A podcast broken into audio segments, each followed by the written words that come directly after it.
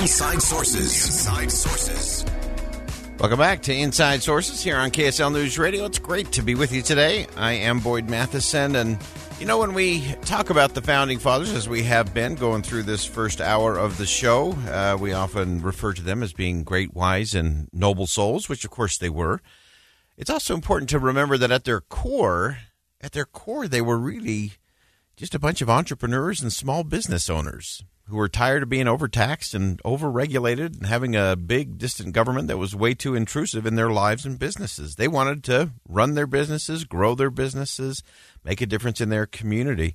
Uh, and that is really what has driven freedom ever since the beginning here in the United States. That it is entrepreneurs and small business owners who, who drive it. We look at places around the world that are struggling, and it's usually because uh, entrepreneurs and small business owners have no chance, either because of oppressive governments or corrupt governments, uh, or just no institutions that support them. Uh, and so it's an important part of who we are as Americans, and an important part of how that freedom continues on. Uh, those entrepreneurs, those small business owners. And so when we look at the state of Utah, obviously we have a lot of rural businesses. Often they don't get the attention uh, or the revenue of those in urban areas like Salt Lake or Provo.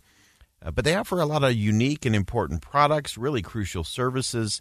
Uh, World Trade Center Utah says that they have ways to help grow uh, an important sector of the state's economy. And so we're very pleased to be joined now by Aaron Starks uh, from World Trade Center Utah. He's the Vice President of Growth Services, uh, where he really tries to help those Utah companies get the tools to grow. And uh, Aaron, thanks for joining us on a Friday. Hey, thank you, my friend. Always good to uh, to speak with you, and happy birthday to this wonderful country that we live in. Yeah, it is. Uh, it is a big celebration, big time party. And uh, when we talk about these entrepreneurs and these small business owners, especially in rural Utah, what are some of the challenges that they're facing, especially as we come out of the pandemic? You know, it's a really interesting time for global business. Uh, as we're all aware, we've heard it from the, the home manufacturing uh, industry, we've heard it from the automotive industry that supply chains right now are just a total mess. It, it's hard to source materials. Uh, it's hard to deal with with the complexity associated with getting those materials from from point A to point B. Many companies are approaching us right now uh, because they can't they can't afford to source anymore. Um, and as we know, when the when the demand goes up, so do prices.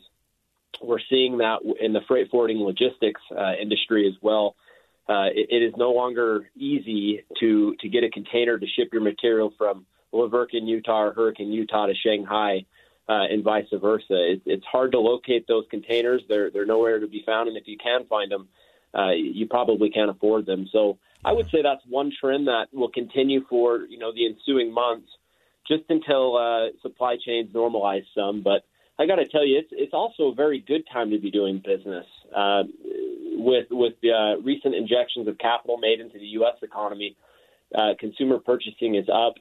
We're seeing uh, e-commerce brands doing very well. Um, sp- specifically, outdoor recreation right now is is a is a strong industry here in the state. We have many brands that we're working with who have engaged with us to to figure out where in the world they're supposed to be internationally. They're just doing great things. Utah is great for a lot of reasons, Boyd. Many people are unaware that there are very sneaky companies in the state doing 50, 60, 70 million in annual revenues mm. and even more that you've never even heard of. And there are dozens and dozens of companies just like that. That's that's how robust the, the economy has, has become, and especially during the pandemic. Yeah, love that. Uh, all those great things we get to export from the uh, state of Utah, and uh, our great businesses and entrepreneurs are, are part of that equation for sure.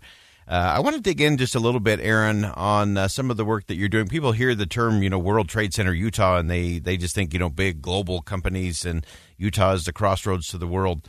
Uh, but you really see that rural Utah businesses are a critical component to that equation uh, of of Utah being this crossroads to the world. Well, we support the governor's initiative to to make Utah one. I, I love that uh, unifying leadership that Governor Cox has put put forward. Um, our team, um, you know, let me back up. World Trade Center Utah is commonly associated with the the, the trade towers in, in New York City, and for good reason. Um, but World Trade Center is actually a worldwide association. We have 300 offices in over 100 countries. So we're a, we're a global organization by nature not all World Trade Centers are focused on programs, services, and networks. A lot are real estate plays where you'll have investors purchase commercial real estate, they'll name a building, and then they get to charge uh, you know premium rents to tenants. We've kind of taken a step back, and we're very fortunate because we represent the whole state. We're the only World Trade Center in the entire world that represents an entire state. Most are limited to a singular city.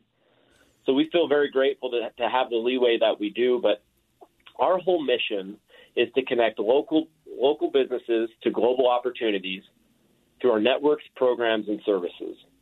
And year to date, we've helped over 100 companies do that, um, especially in rural areas. Our team has been in the car about half a dozen times, and this year we will we will hit all 29 counties where we'll be in the county working with directors of economic development, municipal leaders, our chamber partners, university partners, and business partners, locating businesses in each county.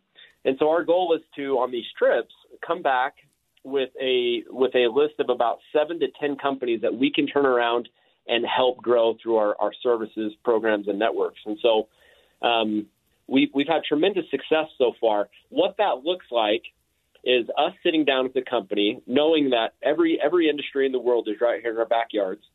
We sit down, we engage, we assess the company, we get a feel for its risk aversion, how committed management is to going global, what going global looks like to that company, what investments uh, that they can afford at this stage. Then we help them define a buyer persona. Who are they targeting in a foreign country? How are they positioning the company? How are they segmenting the market? In other words, why would a consumer in India choose their brand over competitors? Right. Uh, we want to we want to answer these questions, and then from there we we run the, the the market research, we do the analytics, and we boil the world down to five countries. It's it's we're the only firm in the state doing this. Wow. Um, we look at political stability, market potential, and ease of doing business, which includes all of your regulatory or compliance hurdles that you would face. And we're going to come back to you um, uh, as a company, and we're going to say, look, Germany, Japan, and Korea, your top three markets. Let's pick 2 Let's two of these three Yeah.